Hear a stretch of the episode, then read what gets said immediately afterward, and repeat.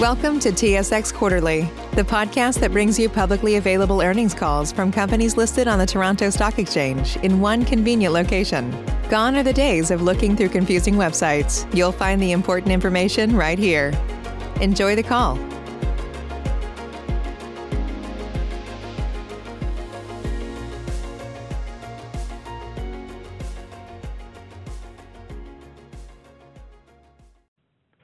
Thank you for standing by, and welcome to the NFI Group's fourth quarter 2020 financial results conference call. At this time, all participants are in listen-only mode. After the speaker's presentation, there will be a question-and-answer session. To ask a question during the session, you'll need to press star one on your telephone. Please be advised that today's conference is being recorded. If you require any further assistance, please press star zero. Thank you. I would now like to hand the conference over to Stephen King. Mr. King, please go ahead. Thank you, Jack. Good morning, everyone, and welcome to NFI Group's fourth quarter and fiscal year 2020 results conference call. This is Stephen King, NFI's Group Director, Treasury, Corporate Development, and Investor Relations speaking. Joining me today are Paul Soubry, President and Chief Executive Officer, and Pipasu Soni, Executive Vice President, Finance, and Chief Financial Officer. For your information, this call is being recorded, and a replay will be made available shortly. On this morning's call, we will be walking through a financial results presentation that can be found in the investor section of our website. We will be moving the slides via the webcast link, but we will also call out the slide numbers referred to as we walk through the presentation for participants on the phone. Starting with slide two, I will remind all participants and others that certain information provided on today's call may be forward-looking and based on assumptions and anticipated results that are subject to uncertainties. Should any one or more of these uncertainties materialize, or should the underlying assumptions prove incorrect, actual results may vary significantly from those expected. You are advised to review the risk factors found in NFI's press releases and other public filings on SEDAR for more details. We also want to remind listeners that NFI's financial statements are presented in U.S. dollars, the company's functional currency, and all amounts referred to are in U.S. dollars unless otherwise noted. On slide three, we've included some key terms and definitions to refer to for you to refer to as we go through the presentation. Of note, zero-emission buses, or ZEBs, as we refer to them, consist of battery electric, hydrogen fuel cell electric, and trolley electric buses. Equivalent units is a term we utilize for our production and deliveries. The majority of our vehicles represent one equivalent unit, while an articulated 60-foot bus takes two production slots and therefore is equal to two equivalent units. I'll now pass it over to Paul, who will recap the quarter. Thanks, Stephen, and good morning, everyone. Before I get into the details of the fourth quarter and year-end 2020, for first-time listeners and those not as familiar with NFI Group, I'll quickly provide some background on our business, specifically our leadership position in zero-emission battery electric and fuel cell electric mobility, and how we plan to drive the transition to a cleaner electric future, what we like to call the ZEvolution. Now, turning to slide four, NFI is much more than just a vehicle manufacturer. We're a total mobility solution provider and a leader in technology development. Our offering includes full turnkey solutions of infrastructure installations, vehicle production, aftermarket support, training, telematics, and parts. We have the strongest zero-emission bus offering in all of our core markets, with the widest range of zero-emission mass transit vehicles, ranging from single-deck to double-deck, articulated buses, medium-duty, and motor coach variants. We have for more than 50 years of we have more than 50 years of electric bus experience, and NFI zero-emission buses are in service in more than 80 cities in four countries. Our ZEBs have completed more than 20,000 electric service miles, and we have delivered 1,371 ZEBs since 2015, including 389 in 2020, or 9% of our full year's deliveries. NFI has the capacity to produce up to 8,000 equivalent units annually, and we anticipate that 20%-25% of our 2021 production will be zero-emission buses, more than doubling that percentage we saw in 2020. In 2018, we identified that infrastructure, or charging infrastructure, one of the main challenges for our operators, which led us to launch our infrastructure solutions business to support our customers in their transition to zero-emission fleets. This business has been growing very well, with revenue of $24.7 million in 2020. Infrastructure acts as a differentiator for NFI as it helps create stronger relationships with our customers while also allowing us to control the infrastructure installation in coordinate with the vehicle delivery to ensure on-time uh, service and performance. Now turning to slide five. 2020 is a year that we soon won't forget. As we began the year, we had a plan that would see us deliver record results, and we were off to a great start with a solid first quarter. Then on March 23rd, COVID-19 became our reality as we idled nearly every one of our facilities. As the pandemic took hold in our geographies, few of us could ever imagine the dramatic impact it would have on our world, our customers, our people, and our business. However, we saw a strong finish to the year, exceeding our revised 2020 adjusted EBITDA guidance that we provided in August. Uh, but results continue to be impacted by the COVID pandemic as we move through 2021. Our company-wide transformation initiative, launched in August, titled NFI Forward, achieved its targets for fiscal 2020. NFI Forward is designed to make us a simpler, leaner company with less overhead and SG&A, fewer business units, and a reduced footprint. 2020 results from NFI Forward include 17 million in adjusted EBITDA savings and an additional 1 million in annualized free cash flow generation. We remain focused on deleveraging and strengthening our balance sheet. And in December, we completed amendments to our credit facilities, which now provide us with relaxed covenants as we recover from the impacts of pandemic that will help us guide us through 2021 and 2022. We've also terminated the unused 250 million dollar sidecar facility. And in March, we closed the 250 million Canadian bought deal equity financing that will drive liquidity and improvements to our leverage with expectations that we'll be below 4x total leverage in 2021 and uh, below 3x for the end of 2022. With the fourth quarter and full year 2020 now complete, we can again reiterate our 2021 adjusted EBITDA guidance of 220 million-240 million. Turning to slide six. Our backlog declined slightly at year-end by 378 EUs as deliveries outpaced new awards, driven by pandemic-related delays.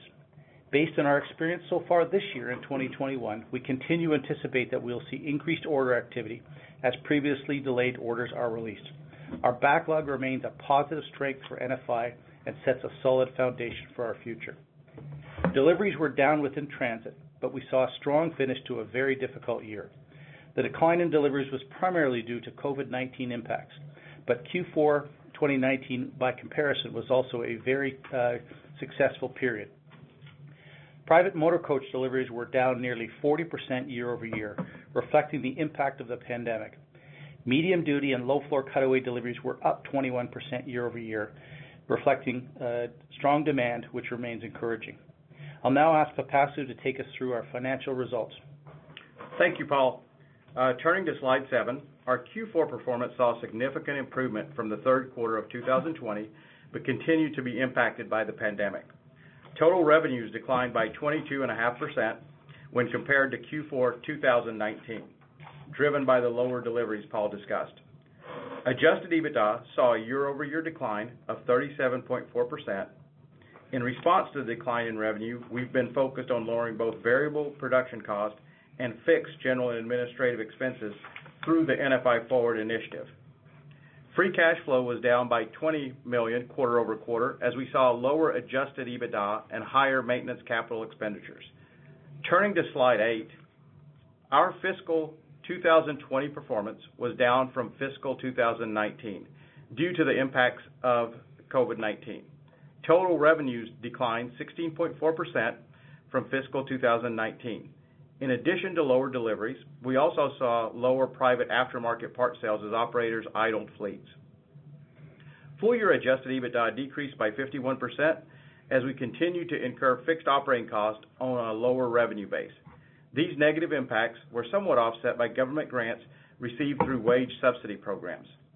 On a yearly basis, free cash flow decreased by 82.9%, primarily driven by the idling of production facilities in the second quarter, which resulted in a second quarter free cash flow loss of 43.1 million.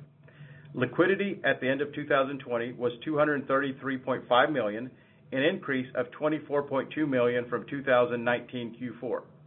The liquidity does not include the canceled sidecar or funds from the equity offering, which will further strengthen our position. NFI believes that our liquidity provides us with the flexibility to pursue operational and strategic goals, such as investments in NFI's zero-emission products and electric propulsion technology, investments under NFI Forward, and other potential growth opportunities. In addition, we remain focused on returning capital to shareholders through dividends.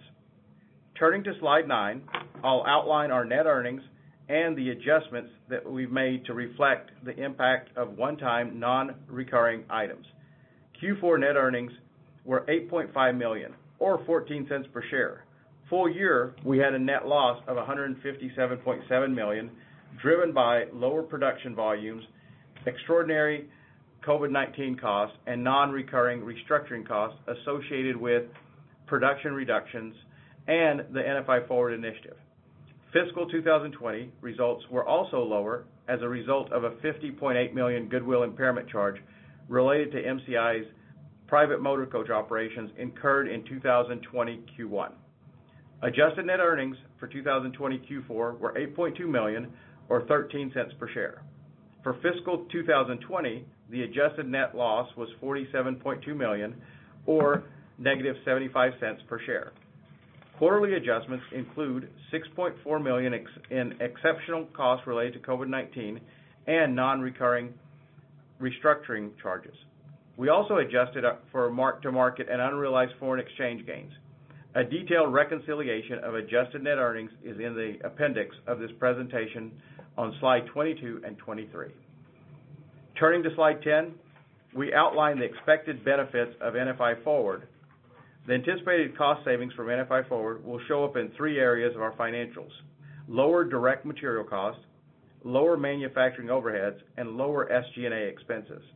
In aggregate, NFI Forward Uh, is expected to deliver an 8%-10% reduction to both manufacturing overhead and SG&A based on the 2019 run rate. In 2020, we generated 17 million in adjusted EBITDA savings and an additional 1 million in annualized free cash flow.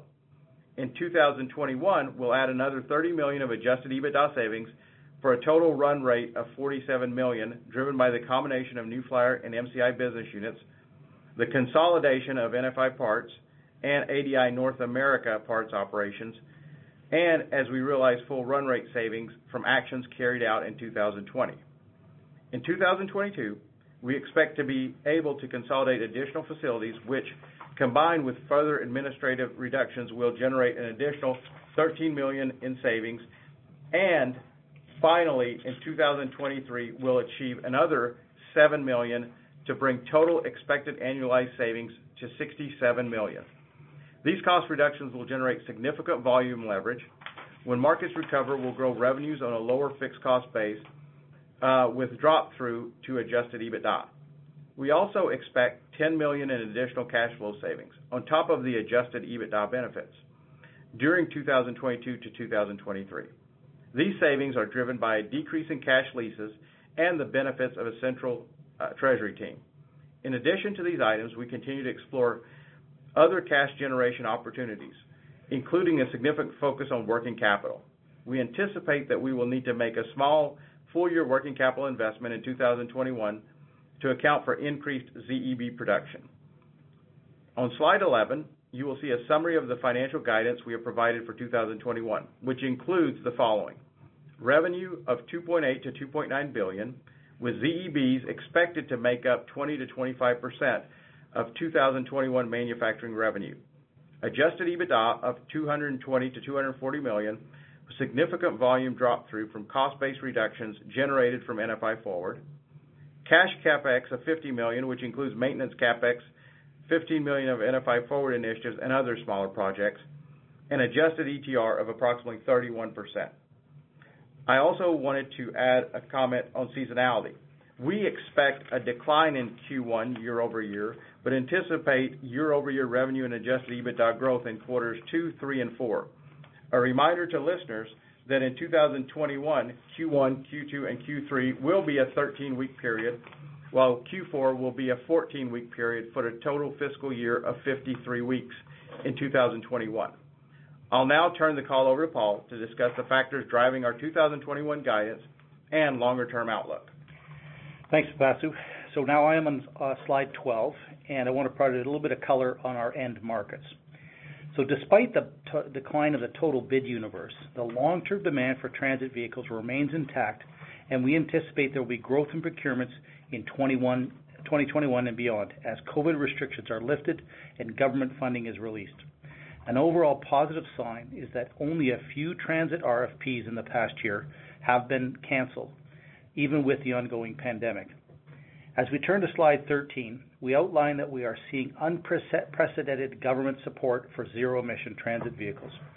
In February of 2021, the Canadian government announced an eight-year, 14.9 billion public transit funding program, which includes 5.9 billion in dedicated project funds starting in 2021, and an ongoing permanent funding of 3 billion per year beginning in 2026 to 2027. The announcement, the largest public transit investment in Canadian history, includes a focus on zero-emission and electric transit buses. We're very excited about this development as uh, based on our U.S. experience with permanent and predictable funded transit gives transit agencies much better visibility as they can plan current and future year uh, procurements. In addition to that funding, the Canadian government is fully supportive of the mandate they've given the Canadian Infrastructure Bank and 1.5 billion dollars of financing support to assist that transition at the local transit agency. In the United States, the proposed INVEST in America Act, the Investing in a New Vision for the for the Environment and Surface Transportation Act, which was originally drafted in June of last year, is a 494 billion draft act that aims at providing significant funds for improvements to U.S. infrastructure, including transit vehicles. The draft specifically focused on reducing the U.S. carbon footprint and assisting with conversion to electrified mass transit. And this includes 1.7 billion in proposed funding for zero-emission buses, a five-fold increase from its predecessor, the FAST Act. The INVEST in America Act is a five-year act that provides transit agencies with longer-term visibility as they execute on their plans. And we are encouraged to hear the news and insights from, and priorities from the Biden-Harris administration. The recent announcement of a U.S. $1.9 trillion stimulus package is also encouraging. It not only provides dedicated relief funds to help agencies impacted by the pandemic, it also provides funding for infrastructure and capital projects. In 2009 and 2010, stimulus packages increased bus procurement activity, and there's a potential that we could see some acceleration orders driven by the stimulus funds in combination with a new multi-year funding package. I'll also note that that stimulus package, for the first time, had about 2 billion dollars focused for the motor coach operator recovery in the United States. In the U.K., the government announced its 10-point plan for a green industrial revolution in November of 2020, which includes a national bus strategy that will see more than 4,000 zero-emission vehicles put into service. And funding within the U.K. and Scotland has already started to flow. NFI is the leader in North America and the U.K. for zero-emission buses and would benefit from the increased transition to zero-emission buses. At this point, we anticipate ZEBs will make up 20%-25% of our overall production in 2021, and we are well-positioned regardless of how fast or how slow the transition actually occurs. NFI can manufacture ZEBs at all of its facilities, and ADL has already delivered the most ZEBs in the U.K. MCI is now selling an innovative battery electric coach, and ARBOC's electric Equess CHARGE, which was unveiled earlier this week, or sorry, last week, is now in testing.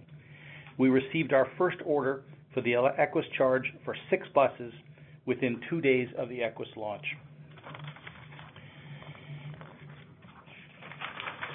Slide 14 outlines the annual market deliveries in North America and heavy-duty transit since the end of 2019.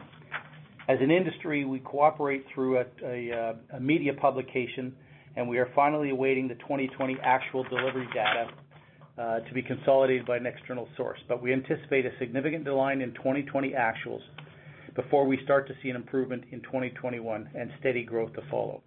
We anticipate that NFI maintain or grow our market share in 2020. On slide 15, you can see how our private customer markets have been dramatically impacted by the COVID-19 pandemic. The North American motor coach deliveries were down 58% as operators idled their fleets due to immediate decreased demand for tourism, travel, convention, sports, university, and employee transportation. We expect the private motor coach market will recover over time as travel restrictions are lifted and as vaccines are rolled out, but full recovery will take time, with continued challenges throughout 2021. And Finally, on that chart, in the U.K., the transit market, where private operators operate public routes, the market was significantly impacted and was down 65% in the first half of 2020, but finished the year in a better position and ended down 24%. ADL responded to these market impacts by adjusting production at its Scottish facilities, rationalizing chassis production at its Guildford, U.K. location, and removing fixed costs through a reduction in significant administrative and overhead positions. There's no doubt that COVID impacted our 2020 plans and results, but long term, buses and coaches will recover, and we will play a critical role as cities reopen. There will be bumps in the road as we recover to normal run rates, but government funding, the transition to zero-emission vehicles, and private market recovery, combined with the structural changes made through our NFI Forward initiative, will make us a more competitive and cost-efficient uh, competitor. Slide 16 provides uh, uh, some insight into NFI's uh, targeted trajectory over the coming years that Pipasu outlined. We're extremely well-positioned for the near term and the long term, with expectations for top-line growth and strong performance improvement. At our 2021 Investor Day, we announced 2025 targets of 3.9 billion-4.1 billion dollars in revenue and 400 million-450 million adjusted EBITDA, representing a revenue CAGR of more than 8% and an adjusted EBITDA CAGR of more than 16% through that five-year period. Our 2025 targets will be driven by a focus on bus and coach. We have a strong public and private customer base with long-standing relationships. In addition, ADL will grow into new markets that are underpinning our recurring revenue part stream. We have the largest ZEB capacity in North America and in the U.K., with proven track record in delivering electric vehicles, and will lead the market's transition to a zero-emission future, with expectations that 35%-40% of our production by 2025 will be zero emission, more than tripling the current 2020 uh, ZEB levels. NFI Forward has been a tremendous success so far, and its initiatives will create volume leverage as we'll deliver higher revenue on a lower fixed cost base going forward.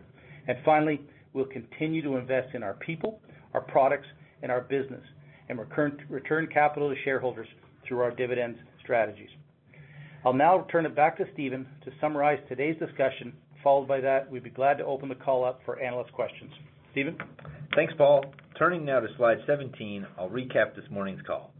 NFI's 2020 Q4 and fiscal year performance demonstrate NFI's resiliency, strong backlog position, and ability to respond to the ongoing economic realities of the COVID-19 pandemic.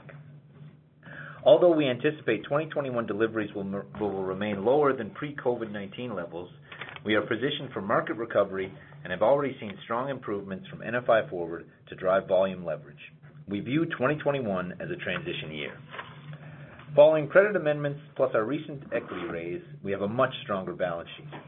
Combined with our cash flow generation, we now have the flexibility to evaluate strategic investments to grow our zero-emission battery, electric, and hydrogen fuel cell businesses. We continue to see unprecedented government support for transit. This will help drive order activity and growth in the future. We continue to innovate and disrupt ourselves and the market, and we are excited about the future of NFI. We've had numerous new product launches and announcements to start the year, including the Level 4 automated New Flyer AV, the new battery electric ARBOC Equess, and ADL's next generation hydrogen fuel cell bus, H2O. Soon, we'll roll out the next generation of New Flyer's electric vehicles and new MCI electric coaches. We are leading this evolution to a zero-emission future with strong 2021 guidance and 2025 targets that would see us drive top-line growth and even better margin performance. We'll now open the line for questions. Jack, please provide instructions to our callers. BetMGM has an unreal deal for sports fans in Virginia. Turn $5 into $150 instantly when you place your first wager at BetMGM. Simply download the BetMGM app and sign up using code Champion150. Then place a $5 wager on any sport. You'll receive $150 in bonus bets, regardless of your wager's outcome. And if you think the fun stops there, the King of Sportsbooks has plenty of surprises in store. Check out daily promotions, same game parlays, live bets, and so much more. Download the app in Virginia today and get $150 in bonus bets instantly from your first wager. Only at BetMGM. BetMGM and GameSense remind you to play responsibly. See BetMGM.com for terms. 21 plus only, Virginia only. New customer offer. Subject to eligibility requirements. Rewards are non withdrawable bonus bets that expire in seven days. Please gamble responsibly. Gambling problem? Call 1 800 Gambler. Promotional offer not available in Washington, D.C.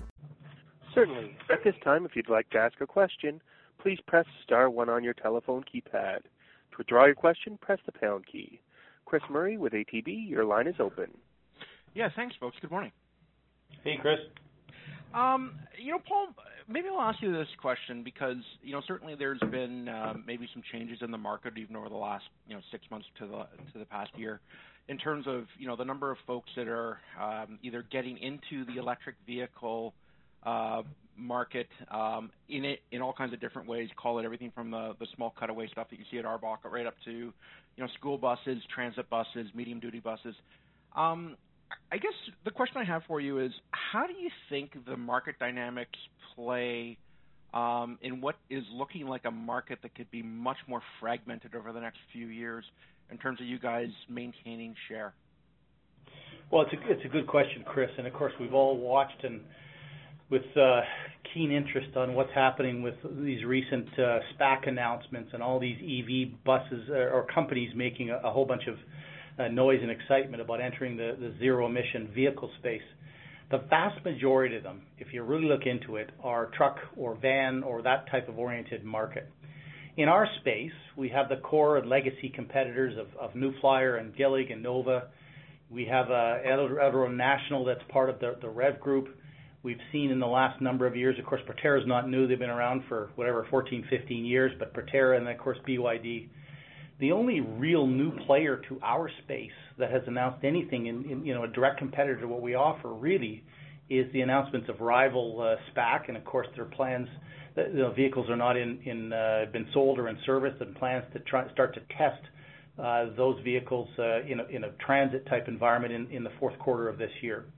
I'm not so sure I see a, massively different competitive dynamic you know that everybody's got their different strategies of how far down the chain they are in terms of battery assembly, uh, battery management system control, uh, and so on and so forth. In the smaller space, that might be an area where we see some change going forward because some of these electric, let's call them van or small truck producers, in theory could migrate over to the cutaway type space. But at this point in time, there really isn't a defined, uh, you know, a direct competitor to our businesses which only reinforces why we think, Chris, this um, strategy of optimizing our, our battery sourcing, our battery management type strategy. You know, a great example, the, the fact that we're able to bring the Equess Charge to market so fast is we basically took the guts and the brains out of the New Flyer uh, Xcelsior uh, zero emission vehicles and we're able to port that over to the uh, Equess, you know, in record time. So I think that kind of broader strategy helps us defend from current competitors, but also any potential new competitors. I'm not so sure I agree with that. We're going to see a much more different fragmented competitor base in the next couple of years in our space. Okay, fair enough. Um, and then just one follow-up to that question. Uh, does that, um, in a lot of ways, I, I mean, you talked about the smaller market. Does that give you some more opportunities with ARBOC or the Cutaway to actually start thinking about offering electrified options? It's a really good question, Chris, because as you know, that space traditionally was, you know, buy a, chassis from, you know, GM, Ford, Freightliner, whoever, and, slap a body on the back. And no disrespect to that space, but not not the most attractive uh, vehicles, and had a lifespan of you know five to seven years type targets for cutaways. In the last couple of weeks, as we've launched this electric Equess, we've actually had an awful lot of conversations with our dealer network and their customers about actually shrinking the, Equess even further and, potentially even cannibalizing the large size of that uh, cutaway space. And so that scalability dynamic that we're really focused on and the ability to really know how to build, you know, that medium duty class, which actually looks and smells a lot like a heavy duty, I think might might bode well for us. The game and you know talked lots uh, with the team at ARBOC and, and Chris at New Flyer and his tech team, but the whole dynamic about ultimately what will the core OEMs of Ford and GM do in terms of electric chassis offering, the jury is still out there of how that may impact the pure cutaway space in the smaller vehicles. Plus, as I said, the cutaway historically was a five to seven year vehicle. Of course, you're going to put a you know 100 grand, if not more, of batteries in it. You're going to want to think about the time horizon of the of the life of those vehicles, which which could shift that market. Okay, that's great. Um, a couple of questions for me. Um, first, you know, there's some media reports out this morning that the government of Canada might be looking to put some additional dollars into um, electrification of transit. Um, and this follows on some announcements from the Canadian Infrastructure Bank, I guess, uh, in the fall. Uh, trying to understand if you can give us any color on if this is these are new dollars or recycled dollars. And I think originally the goal was to build uh, 4,000 electric vehicles, um, which, you know, when I think about your capacity and what you guys can do and even what's available seems like a pretty big stretch. Um, any thoughts around that uh, that funding and how that actually might roll into something we see uh, being a little more tangible for you folks? Well, it's a really good question, and, I uh, had the opportunity yesterday, Chris, to participate in a Canadian Club luncheon in Toronto, like a thousand participants listening online in a panel. Um, here's our view on that. First of all, I don't, know, we don't know the, the, actual logistical details of how that kind of funding makes its way into the public transit environment. But here's the, the elevator speech as I see it, which I think really net, net is a fantastic movement for Canada. A, the Canadian government has, uh, you know, the, the current uh, uh, Liberal government made a commitment in their election plan to put four to 5,000 electric vehicles on the road in five years. Pretty ambitious, with no real details of how they were going to do that. B, they started off with this commitment to allow the Canadian Infrastructure Bank a dedicated $1.5 billion pool to think about how to facilitate transit agencies uh, pulling their capex forward and basically CIB taking the risk on future savings. Really turbocharging, if you will, the pace at which we can look at adoption of ZEBs in Canada, both vehicles and the charging infrastructure. And then a couple of weeks ago, we saw that big announcement of the federal government to think about dedicated funding more in the line of what we see in the United States. All that I think bodes really, really well. I wouldn't expect us to see big orders in the next couple of months, but quite honestly, that is a game changer for the Canadian public transit environment. And it isn't just a vehicle strategy, it is a green zero emission, environmental, congestion type strategy all balanced or, bundled into kind of one overall. It's the first time, I've been here 12 years, the first time we've seen the federal government in Canada come out with that strong of a both a statement, but also economics around making that happen. You know, devil's in the details, but I'll tell you, I'm really, really encouraged. Okay, great. And then just one kind of technical question for me. The, um, on the 2120, uh, 2021 guidance, you've talked about a 31% effective tax rate. Um, guys, I mean, we just saw uh, the U.K. increase, I guess, corporate taxes by about 5 points to 24%. Um, just any thoughts, I guess two parts on this one. One, um, does your 31% kind of incorporate that tax change? And then two, you know, structurally for years, you guys have always paid higher effective tax rates, and I appreciate part of that is how you know, essentially New Flyer got structured uh, a bunch of years ago as a public entity. But, you know, is there anything that you guys can do to bring that back to what I would call a more normal rate than most corporations face? Hi, Chris. This is Pipasu. So, you know, just kind of following up uh, on that question, we are reviewing some options for the tax, uh, you know, for, for bringing down that uh, ULC, the, the seven points that we kind of incur with that ULC. Uh, so, so we have been investigating that. We've got some options on the table. We're working that. I think from a tax rate perspective, we do feel like from our perspective that, you know, the 31% is in line with our expectations. The the and the thought process there is just a couple of things. Number one is, you know, as you know, the tax rate percentage just does get a little bit goofy from time to time, as you've seen.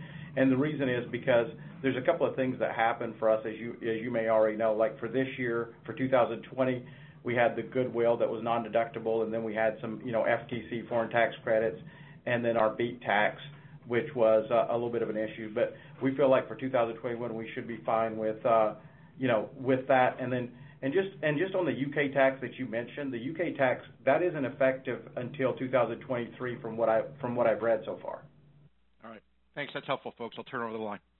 Thanks, Chris. Mark Neville with Scotiabank, your line is open. Hey, good morning, guys. Hi, Mark. Um, uh, maybe just on the 2021 guide on the ZEB, can you maybe just help everyone sort of bridge the gap?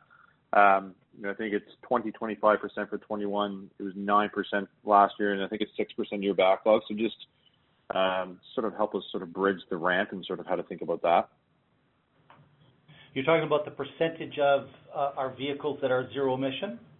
Yeah. I think it's 6% of your current backlog, but it's, you know, 20%-25% of the guide for manufacturing for 2020. Oh, I see what you mean. Yeah. Yeah. Yeah. There's a couple things that are happening, I think, and Mark, we've talked a little bit about this in the past in our materials and becoming more and more prominent. Uh, first of all, the Canadian customers don't have uh, significant backlogs. Historically, they haven't been really multi-year contracts. Some have, but most of them have been kind of one-year buys. So, you know, that wouldn't be in the backlog, and therefore would be any orders on zero emission in Canada would be additive to that percentage. The second issue is uh, the United States, obviously, you have the federal funding, you have the changes in the FTA uh, rules a couple of years ago, where you can't just put a whole bunch of options on there and then shop the options around. They have to be intended for a specific audience of customers. Consequently, what's happened in the last two or three or four years is the advent of state schedules, which means that the, you know, pick one, the state of Florida puts together a schedule, California has them and others, where multiple operators can buy off a state-approved schedule. And of course, because those schedules don't have defined quantities, they are effectively a buy, in some cases, potentially multi-year, uh, they go immediately to a firm order. They don't sit in an option backlog to start. And of course, they're only announced at point of not of the signing of the state schedule, but actually at a PO as received from a customer. So those are the biggest things. The other part that I would suggest in the next couple of years is we're starting to see we will see more pure zero emission uh, RFPs hit the street, including uh, both electric vehicles, but also uh, fuel cell vehicles. Yeah, Paul, I'd just add to that the um, what you mentioned about Canada is similar experience in the U.K., where the operator is not so much in backlog. That's true. on an annual basis. That's true. They go immediately to the calc. And then I would say, too, Mark, that more of the ZEBs are in our firm backlog than our option backlog because they have that kind of shorter tenor. Yeah. Okay. Um, maybe just the onto the sorry the infrastructure solutions business. Um, again, I think that's the first time we get a number on that, um, so appreciate that. I guess, one, I'm just curious, sort of the growth you saw in that business this year, and I guess just bigger picture, when you think about that business, I mean, I don't know if my math is correct, but I think 25 million might be roughly 10% of your ZEB sort of manufacturing revenue. Is that sort of how we should think about that business? And is it something that grows alongside ZEB or or would this be something that maybe grows in excess of sort of what you see in the manufacturing side? Yeah, it's it's a really good kind of question and insight, Mark, because, you know, and, and, you know, we'll take half good luck and half smart people in our team, but we we kind of fell into infrastructure solutions a couple of years ago when we got frustrated with the first deliveries and the customer may not being as ready or the the installation as, uh, you know, correct or efficient relative to the vehicle deliveries. So that business has actually really started to take off. Rough order of magnitude, maybe 60% of all of the ZEBs competitions and where we win, there's a zero emission infrastructure requirement as part of that RFP. So what Chris and team have done so far is effectively being able to say to the customer, "If you want to include infrastructure in your RFP or in your bus RFP or alongside in a separate RFP, absolutely, we will participate." There are some customers that have a much broader city strategy, you know, for example, zero emission refuse vehicles or uh, vans or uh, heavy equipment that that they're having a broader strategy, so they've taken an aggressive position at installing their own chargers. So I would suggest, as far as we can kind of tell the next couple of years, as the as the more customers take on zero emission, that we're gonna continue to see that 50 or 60% of the time we'll be involved in the charging strategy. The bigger discussion then long term is, do we offer that as a service in itself, independent of a bus? And is there uh, even more of an expansion into a model where, you know, we work with financiers or other scenarios where in addition to just responding to the RFP and putting the chargers in place, of course, the design, the optimization, uh, working with them on whether it's depot or en route chargers, but a broader strategy of, you know, bringing together a whole package which includes, service, it includes financing, it may include, you know, telematics, energy optimization, and so on and so forth. I'd say it's a space to watch uh, for us. Clearly, it's a critical part of the success of the vehicles. It's not like the old days where you just put diesel into a vehicle wherever it comes from and life's good. There's a lot of complexity here, and uh, it's a complete game changer for transit agency who never had that skill set uh, inside their machine up to this point in time, at least from a bus perspective. Okay. And on the the maybe the 30%-40% that I guess are doing it themselves or have their own strategy, um, like is there an opportunity? Are you, or is there an opportunity where you're providing consult, consulting services around that, even if you're not maybe selling your infrastructure with it? Yeah, let's let's provide uh, put it this way, Mark. It's really more advisory and consultation up front as part of the kind of the selling and marketing and relationship process. But once uh, uh, you know New York City, for example, decides to put it in a charger, they have way more resources and a way broader, and are dealing direct with the uh, you know the charging providers and the energy uh, utilities and so forth. But it's, it's I wouldn't say no, but it's not going to be a prominent part of our business. Got it. Uh, maybe just one last one, just for Pipasu, just on the free cash flow guidance, or the maybe not guidance, but free cash flow for 2021. And you know, we've got the EBITDA guide. I think we've got CapEx guide. I think you said working cap would be um, a small investment this year. And then just on the tax, um, the 31% effective tax, is that sort of representative of what your cash taxes will be? And maybe just thoughts around interest expense just post the equity offering. Thanks. Yeah, no, I would I would say that that is should be in line with what we should expect from from our perspective. Yeah, and I guess. Maybe. Uh, oh, sorry, sorry, go ahead. No, no, I was go ahead, Steve. Yeah. so Sorry, I think, yeah, like we said, uh, do expect a small investment in working capital for the year. Um, I think mostly, as we said, driven by the kind of more heavy investment in zero-emission buses. Uh, as Pipasu just mentioned, yeah, kind of I would say that 31% cash tax kind of equivalent to to to regular tax.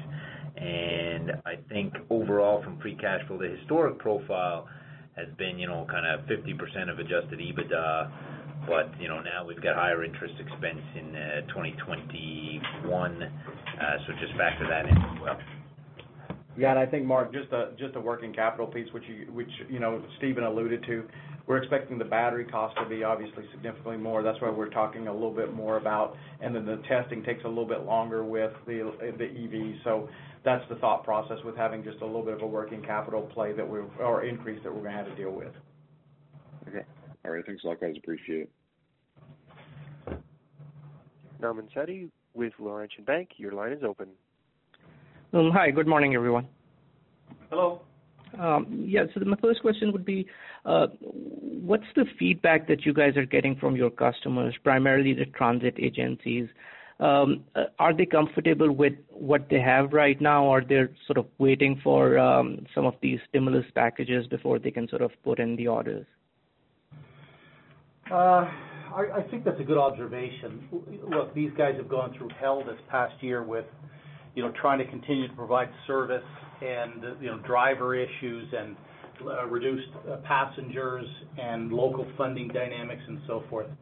You know, every transit agency has, in some cases, a five or a 10-year fleet replacement plan anyway, and they've been updating them. Of course, the political pressure and the public pressure the last couple of years to think about zero emission has them, in many cases, doing pilot or demo projects and so forth. Uh, as they get back on their feet from both a more normalized operational perspective and start to think about rejuvenating their fleet replacement plans, the stimulus or economic support packages in Canada, the U.K., uh, in the U.S. are going to have a massive impact at what I would suggest is their pace or their desired pace of adoption. Keep in mind that you know, these are pub, in most of our business is public transit agencies. Those vehicles have been funded by taxpayer dollars. Many of those vehicles have useful life left of them.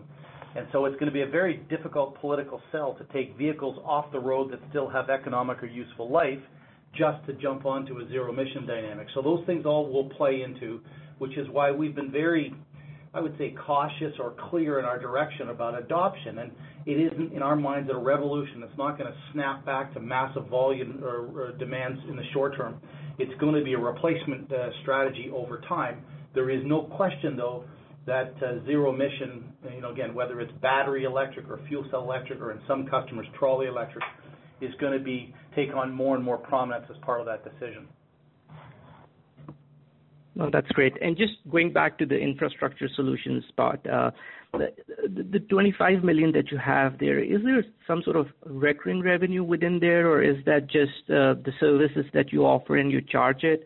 And Just maybe I'll add on there that once the Uh, zero emission sort of buses grow, do you see that any that would impact your aftermarket business? Because I've read that generally EVs require less maintenance than traditional ICE engines?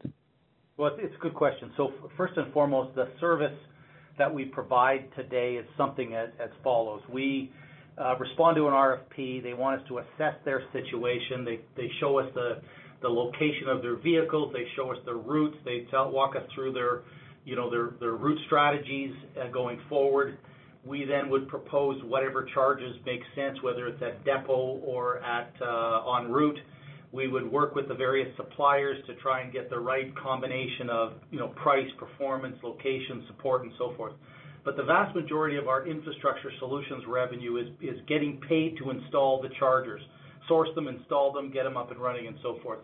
Whether there will be ongoing revenue stream associated with servicing or supporting those chargers is, let's call it, still up to to be determined. The second part of your question is there is no question that over the next 20 or 25 years, our parts business is going to be impacted by vehicles requiring electric vehicles or zero-emission requiring spare parts. I'll caution you that, though, however, the vast majority of the parts that, that will be impacted by zero emission are things like engines or, let's say, brakes. In both of those cases, uh, you know, we are are involved in the spare parts support, largely in a brake dynamic. We're we're the largest provider of spare spare brake parts in America and Canada. But on the engine side, companies like Cummins, or on the air conditioning side, Thermo King, and all these other guys, they have their own spare parts support infrastructure. And so the the transition to zero emissions will have less an impact on our business. But There is no question our spare parts business is a long term Uh, will be will be inhibited, which is why we've looked to different revenue sources, whether it be infrastructure solutions or uh, monitoring or telematics support or those kind of things that have revenue potential in them. Yeah. Great color. And just maybe last from my end. Uh so I remember you'd mentioned that for New Flyer, your weekly production e-units had gone down to about 45 uh, per week. In the first quarter, is that is that still the case, or has it improved? And maybe a sort of bigger picture on the production side. So your capacity is about 8,000 uh, units per year. I'm just wondering, that's like, is there a room to sort of uh, right-size that capacity? I would assume that uh, in in the coming future, we don't see that you're going to hit that sort of rates. Yeah. So Two questions. The first, yes, our rate of production is still approximately 45 a week. You know, if you were in the daily meetings at our company, you'd see that we literally are adjusting production schedules based on orders, option option conversion, uh, state schedule buys, and so forth, as well as customer decisions on you know when to take them, uh, and so forth. So we're adjusting that schedule literally every week. And the trick then, and the strategy through 2021 and into 2022, is to ensure we have level loading across our plants. Way harder than than it actually sounds. The second issue is the gap between what we currently build and our max capacity. There's lots and lots of variables. The percentage of the different types of vehicles has an issue on labor efficiency. A single bus or an articulated bus that then has two production slots has a massive impact on the production efficiency and so forth. So not to be too simplistic, but mix and volume and propulsion type has quite a dramatic impact on the ability to run efficient factories. Your insinuation about can we take out cost or right size, that's exactly what we have been doing. Through our NFI Forward initiative, both on the uh, cost of running factories, if you will, as well as the overhead and SG&A associated with it. But that's built into our forecast that we are effectively doing that. Okay. Thank you for your time. Appreciate it. Thank you. Good questions. Cameron Doerksen with National Bank, your line is open. Uh, thanks. Good morning. Hey, Cam. So, uh, maybe you can just talk a little bit about your degree of visibility on the back half of 2021, because uh, you have sort of highlighted, as is usually the case, uh, higher deliveries in Q3, Q4. So At this point in the year, what's, your, I guess, your degree of confidence in Q3 and Q4? or What kind of visibility do you have? So, as you know, every business is different. The motor coach world, effectively, because we're not really building for private customers right now, we uh, are effectively, slots are all sold in terms of it's an execution strategy. Uh, the same to some extent in the Cutaway and the uh, Equess at ARBOC, although they have still some open slots and some variability in, let's call it Q4. In the New Flyer case, you know, we probably have the most fidelity, just given the nature of the bid dynamic, the sold slots, the customer orders, awaiting purchase orders, and all these other things. And as you know, we don't release our orders until we actually physically get a purchase order from the customer. I would suggest that, uh, you know, when we look at, for example, Chris's forecast for the year and his upside downside, it's probably the tightest range um, of any of our businesses. So uh, I would say we have a pretty high degree of confidence of being able to sell the slots that we have still open, which either come from a new award or largely from an option conversion, or in some cases, a state schedule kind of buy. In the U.K., I have to tell you, the last two or three months, Paul Davis has done a fantastic job of solidifying, you know, the first three quarters of the year, in terms of his actual build schedule and the fourth quarter starting to come into, you know, into into uh clarity. The parts business has actually started off, you know, maybe a little bit better than we thought in the first quarter compared to the fourth quarter, which is actually quite encouraging. So all that to say, Cam, you know, there's always risk in our business plan. We gave you a range of kind of 220-240 for for the year on adjusted EBITDA, but I would suggest we're in a better place this year than we were last year at this time on the confidence of filling the slots and executing to it. Okay. No, that's very helpful. And just a second question from me, just just on Buy America. I mean, there's been a lot of uh, news in the in the press about, you know, the uh, Buy America provisions for any infrastructure spending in the U.S. Uh, obviously, you guys are fully Buy America compliant, but you know, is there any, I guess, anything you're hearing that would suggest there might be any changes to the Buy America percentages or perhaps with a new, uh, you know, long-term kind of FAST Act type bill, there might be any change with with Buy America? Just any sort of thoughts around what you're seeing on that front. It's a really good question, and we've spent an awful lot of time talking about it. Of course, you know, you and the others will remember we went from 60% U.S. content to 65, now to 70. The rules around what must physically happen in the United States have not changed. I can tell you with a pretty solid degree of confidence that our intel, our lobby efforts, our work with the, you know, APTA and the trade associations has no. We don't see anything yet that there's any words or draft legislation or anything about changing the percentages or changing the final assembly words. I will caution you know, our readers, our listeners, our investors, that in many cases, the media will confuse Buy American with Buy America. And of course, we live in the Buy America rules of that 70% in U.S. Uh, content and finalization. Buy American, it gets often blumbled together. That's really around infrastructure or physical roads and bridges and those kind of things. And I think that's an area we're gonna see potentially more changes under Biden and Harris. But the short answer is, at this point in time, Cam, we haven't seen or heard anything that would change the rules of the road for us going forward. Okay. And just on that, I mean, eh, you know, obviously with ZEBs becoming more popular, there's changes in, supply chain or the value of supply chain. I mean, is there any, eh, any, I guess, adjustments to the rules that would reflect maybe the eligibility of certain components eh, in a zero-emission bus?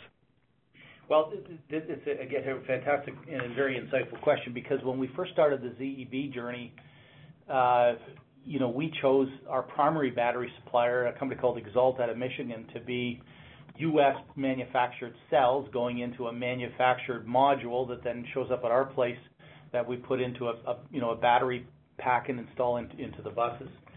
And our competitors were sourcing their cells offshore and then packaging them in America. You know, that is, as per the Buy America rules, a cell is a subcomponent, and therefore, as long as the component itself meets 70% content, we're fine. So um what you're gonna see is our strategy about cell sourcing, where it comes from, how we package it, who it comes from, is gonna evolve over time. But you know, it sure feels like the U.S. government, up to this point in time, has not changed their rules or their minds around origin of cells.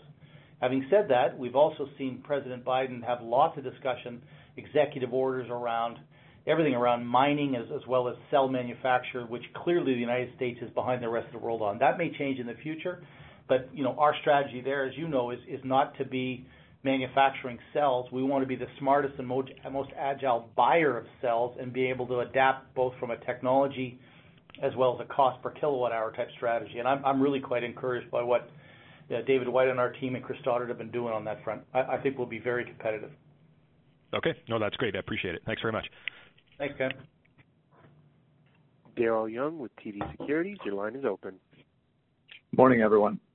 Hi, Daryl. Um, just a quick question for me on the uh, longer-term target of 400 million-450 million of EBITDA. Um, you sort of touched on um, parts of the market share question that I have related to it with uh, Chris's question, but just trying to get a sense of you know, what assumptions went into that and um, what makes it, um, I think you refer to it as a conservative target. So maybe just where some of that upside comes from. So this is uh, Pipasu. Let me kind of walk you through how we did this. So one of the things we did was we went through each individual uh, bus or region or whatever the case may be, right? And we looked at the transition of what we think from each one of our product categories, right? Each one of our buses and what we would expect in each year, and then what the transition would be for those. And I think, you know, where we come back to saying, "You know what? We feel comfortable with that as we stand today," is because a couple of things, right? We we uh we took a we took kind of our midpoint approach through that process, so it was fairly detailed when we went through that process. Number two is, I guess where I go back a little bit is with our Z with our uh NFI Forward initiative and the and the cost savings we're going to get out of that. We should start getting some volume leverage as some of our markets pick up. And we took a conservative approach on when our markets will pick up on that. So uh that that's the thought process. A couple of quick things is sometimes if you do the backward math, you would say we did about 330 million dollars in 2019, if we did a full year of ADL, and then we add the 65 million, 67 million dollars of NFI Forward, you start getting in that 400 million dollar range. And I know there's a mix shift in some other things, but that's kind of why why we say it's we feel good about the number. Okay, great. And then uh just a second question. In the past on the on the EV side, you you referred to Um, the dollar margin being roughly the same as a traditional diesel bus, but the but the percentage margin declining.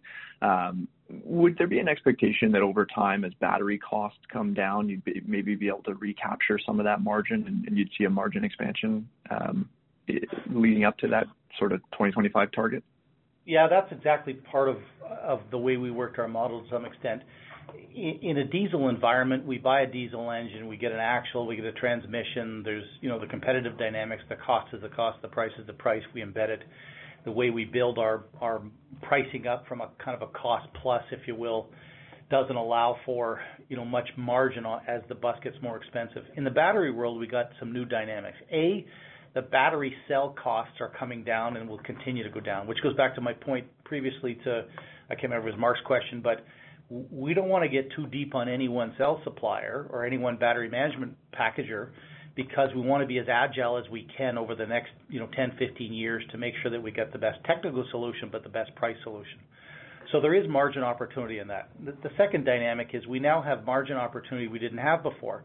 We make our own you know, battery, let's call it pack enclosures. We we uh have other fabrication capability inside that whole value chain. We can either make or buy certain software or battery management software, all those kind of things.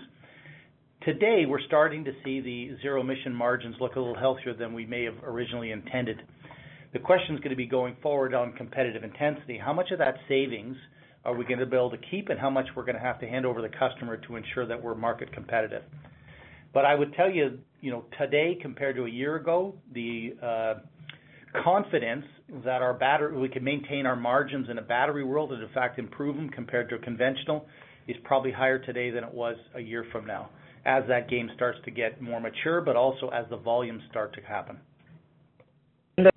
Okay, great. One thing, just to follow up on that, I think just to make sure that we're clear, what we did say was our margin dollars for our EVs are higher than our Uh, conventional, right? And and the percentage was lower. So just just from clarity's sake. Okay, perfect. That's uh, that's it for me. Thanks, guys. Thank you. Thanks, Daryl.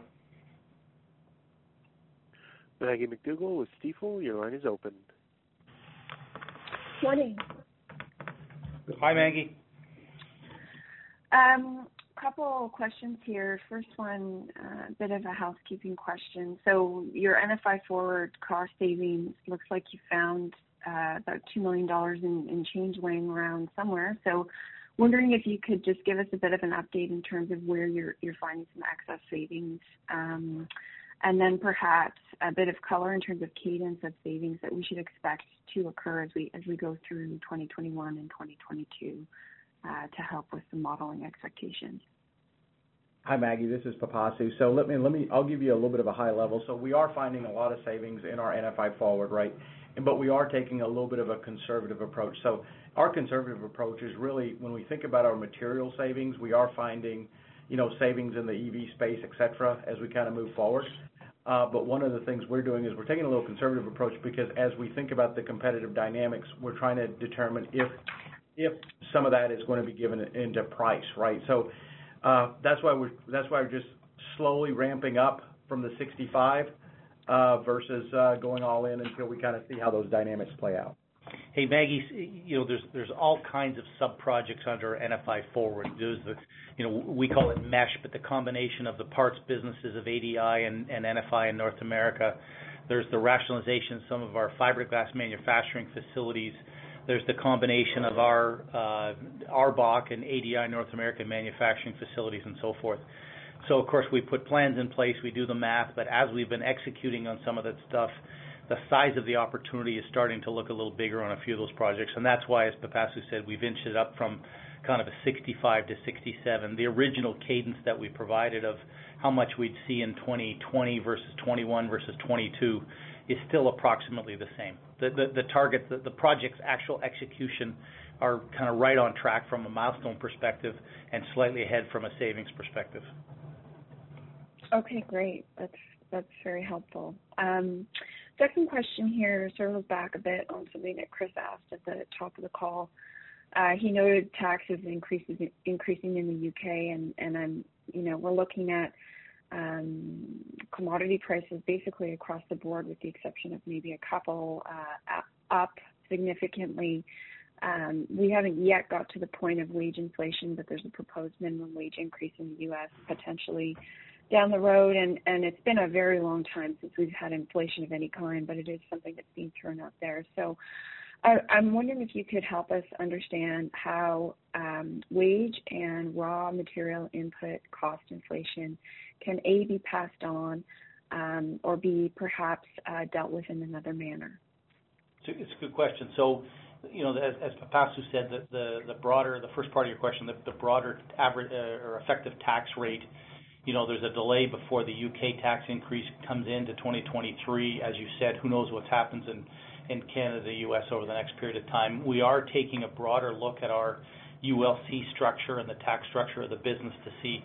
We've got some ideas about how that may be able to be changed or modified going forward. Stay tuned to look for that.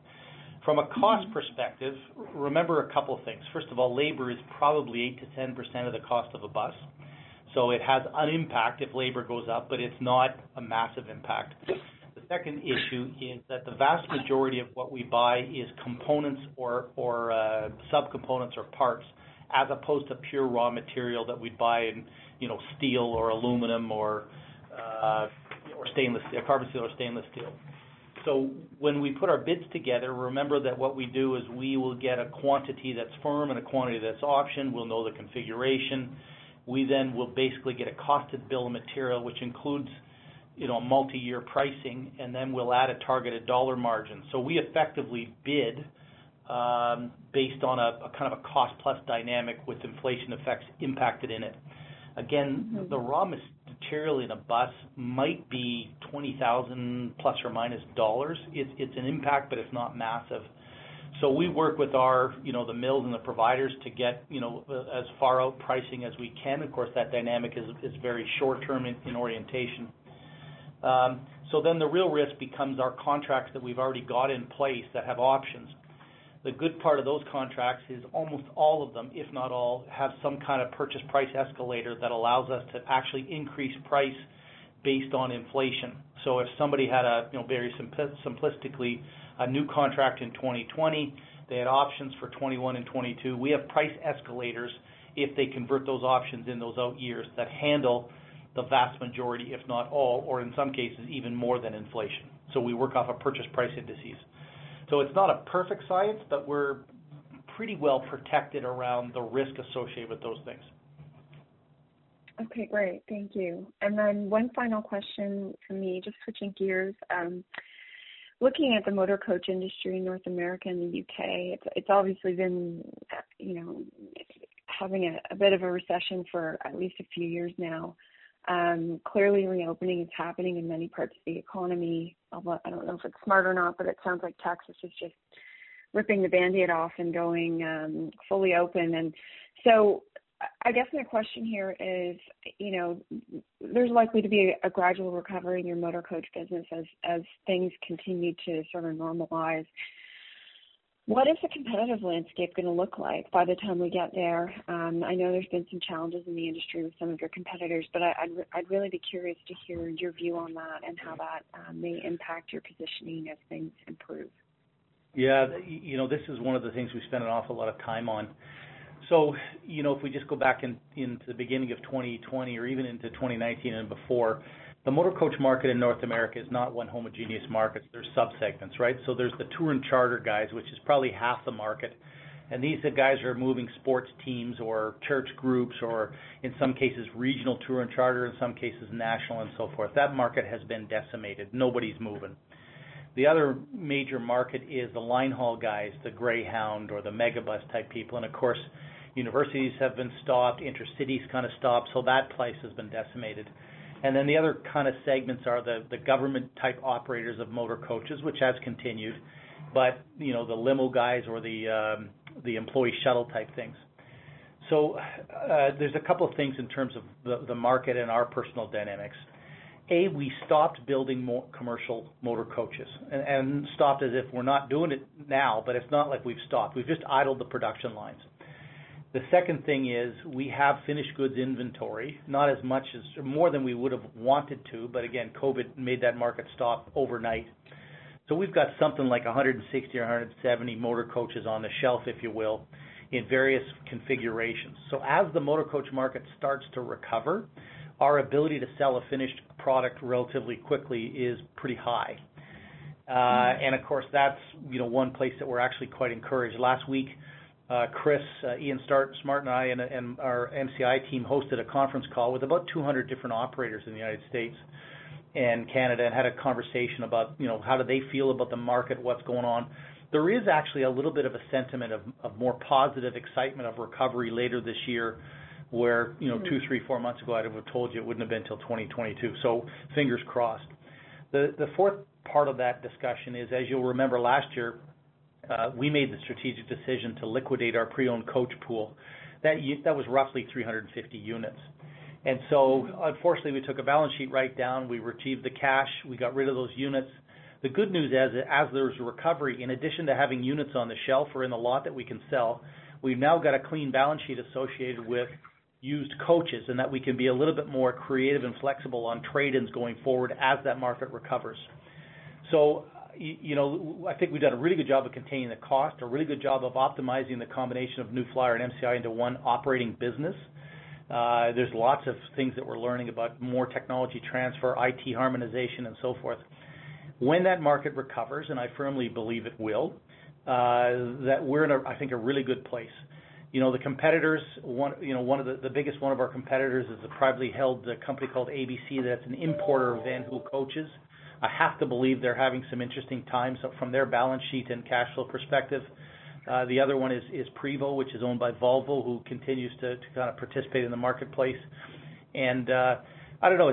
We'll see how it goes. The exciting part is we're also ready for the electric uh, dynamic when it hits motor coach, and it's already started. We already have orders for electric coaches that we're actually building right now.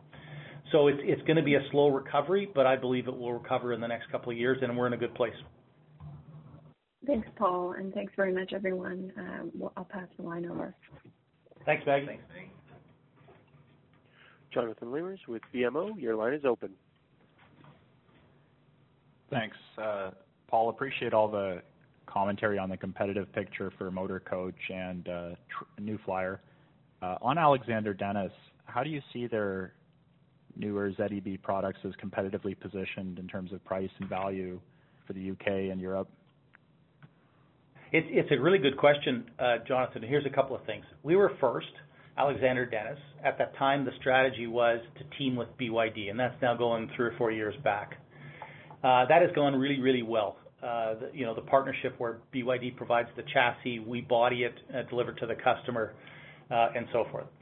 The competitive pressure from a couple of the other guys in the U.K., namely, Uh, Optare and um, our friends at Wrightbus. Wrightbus, as you know, went through kind of a Chapter 11 type event, uh, I guess a year and a half ago now. We are in a really good place with the size of vehicles and the type of vehicles, meaning single deck or double deck. Um, we made a deal with with BYD that we actually will now start to build their chassis, so it'll be a far more of a build in U.K. type position.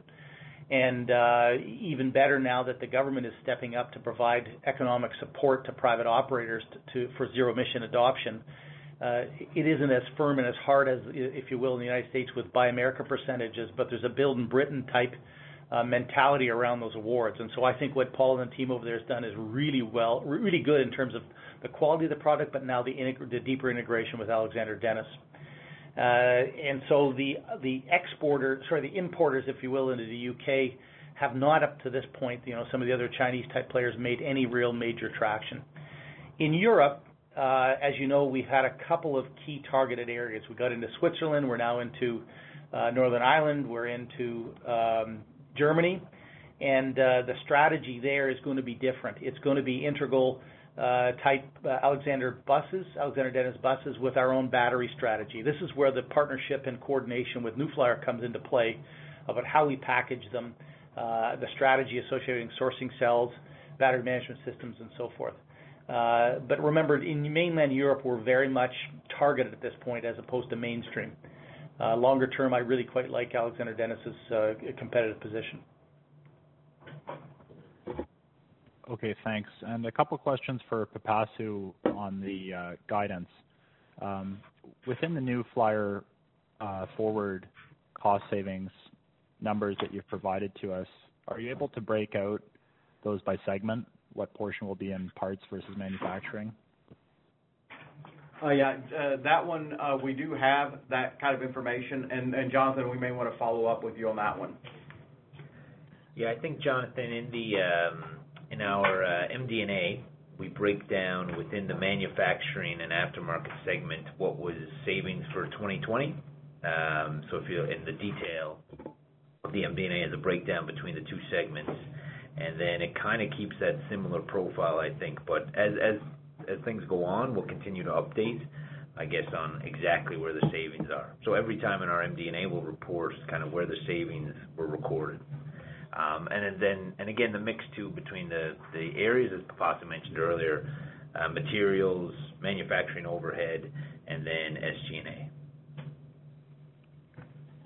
Okay, thanks. And on the 2021 EBITDA range, uh, does that include government grants and subsidies? And are you able to provide a sense of what range, uh, you know, might be reasonable for this year?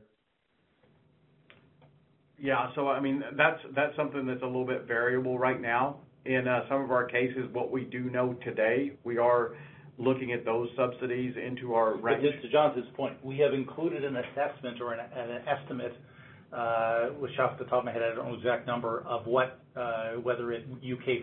furlough support or the CEWS program in Canada. It is embedded in our 220-240, so it's not additive. Uh, the issue, I guess, will be is ultimately, you know, what do we achieve or accomplish as opposed to what our estimate was. I don't think we've provided a guidance on how much we think we'd get in 2021 specifically associated with CEWS. No, we have not. Okay. I'm just thinking it's relevant for, uh, you know, rolling forward to 2022. All right. Thanks for your comments. Thank you, John. Kevin Chiang with CIBC, your line is open. Hey, good morning, everybody. Um if if I could go back to maybe some of the comments around, you know, maybe looking at strategic investments in your zero emission bus portfolio. And and just when when you look across the the landscape of transportation, there's there seems to be obviously an acceleration across multiple modes to electrify transit. Just wondering how important it is, you know, as you sit here today in the early innings to secure that supply chain. You know, like this morning, you saw GM is looking to build a second battery plant with LG Chem.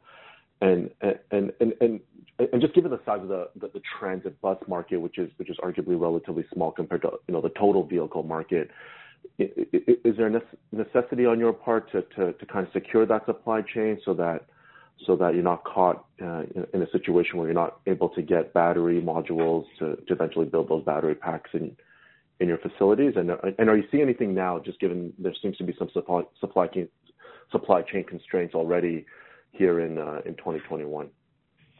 So, you know, we have not been disrupted on cell supply today from Xalt or A123 that we get batteries from today uh, for our businesses, nor the BYD supply of chassis to our, our friends at Alexander Dennis. So that's kind of the where we are today.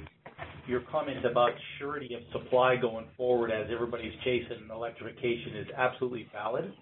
And so we are actively and deeply engaged in uh, wherever we go on cell sourcing that we have not only a relationship with ultimately who might package those batteries, uh, but ultimately uh, securing our own portion of that source of supply. That is absolutely fundamental to our business because you're right that the battery electric portion of buses compared to the demand for vehicles, whether it be cars or trucks or whatever else, is going to be huge. So we're, deep, deep in that, and that is effectively a core competence or a strategic imperative for our business to ensure we have that supply. And, you know, when you think of that battery, I guess the, electric battery supply chain, you, you're doing the battery packs now. You know, you, you've done a good job historically of kind of insourcing more of the manufacturing so they can capture more margin. Can you continue to move up what I'll call the battery supply chain, or or or or, or is, for example creating battery modules just not something you want to get into, or, is that something you're also looking looking at today? Well, I would say no, Kevin, and, here's why. We've seen all these ZE bus, ZEV bus companies, all these SPACs and whatever, make all these unbelievable promises around volume of vehicles, but also battery pack uh, manufacturing and infrastructure or energy and all this other stuff. Look, at the end of the day, we need a battery going on our bus just like we need uh, a window or a seat. And the pace of change, not only the technology, the energy density, the range performance, uh, the health uh, life of a battery, as well as the price, is going to continue to change. And so our strategic decision has not to be to be there, but to be the best, smartest buyers of that stuff and the most agile so that we're not overly, you know, pregnant or married to a certain supplier. At the end of the day, no disrespect to all these cell guys, but they're largely going to end up very similar and commodities. And we need to be really, really smart and agile at how we move that. And as you, your question previously, the ensuring we have source of supply is absolutely fundamental to our business, and that's what we're focused on. But I don't think you're going to see us moving too far down the chain and investing money in something that's changing at a rapid pace with some pretty big gorillas and a whole bunch of other guys trying to play in that space. We want to be as agile and efficient as possible. That's uh, that's helpful. You know what? I'll leave, I'll leave it there. That's uh, that's helpful for me. Thank you very much, everybody. Thanks, Kevin. Thanks, Kevin. There are no further questions at this time. I'd now like to turn the call back over to Stephen King for closing remarks. Thanks, Jack, and thanks everyone for your questions and for joining us today. Uh, before we wrap the call, we will remind everyone that we will be holding our annual general meeting virtually on Thursday, May 6, 2021. We will also issue our Q1 2021 results on the same day. Uh, details on how to join the AGM will be posted to our website. And finally, uh, before we wrap, I uh, just wanted to mention that we are launching a new ESG uh, component of our website. Um, so we should have that up soon, and we're, we'll have our latest ESG report uh, will be published in May 2021 as well. Thanks, everyone. Have a great day. This concludes today's call. We thank you for your participation. You may now disconnect. BetMGM has an unreal deal for sports fans in Virginia. Turn $5 into $150 instantly when you place your first wager at BetMGM. Simply download the BetMGM app and sign up using code Champion150. Then place a $5 wager on any sport. You'll receive $150 in bonus bets, regardless of your wager's outcome. And if you think the fun stops there, the King of Sportsbooks has plenty of surprises in store. Check out daily promotions, same game parlays, live live bets, and so much more. Download the app in Virginia today and get $150 in bonus bets instantly from your first wager only at BetMGM.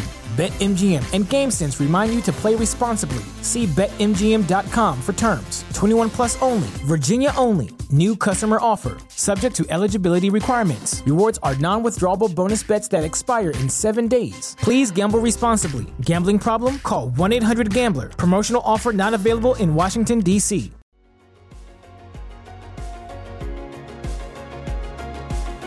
Thank you for listening to TSX Quarterly. If you enjoyed the cast, remember to leave a good rating. And remember, for any additional inquiries, please consult the company's investor relations section on their website. See you next time.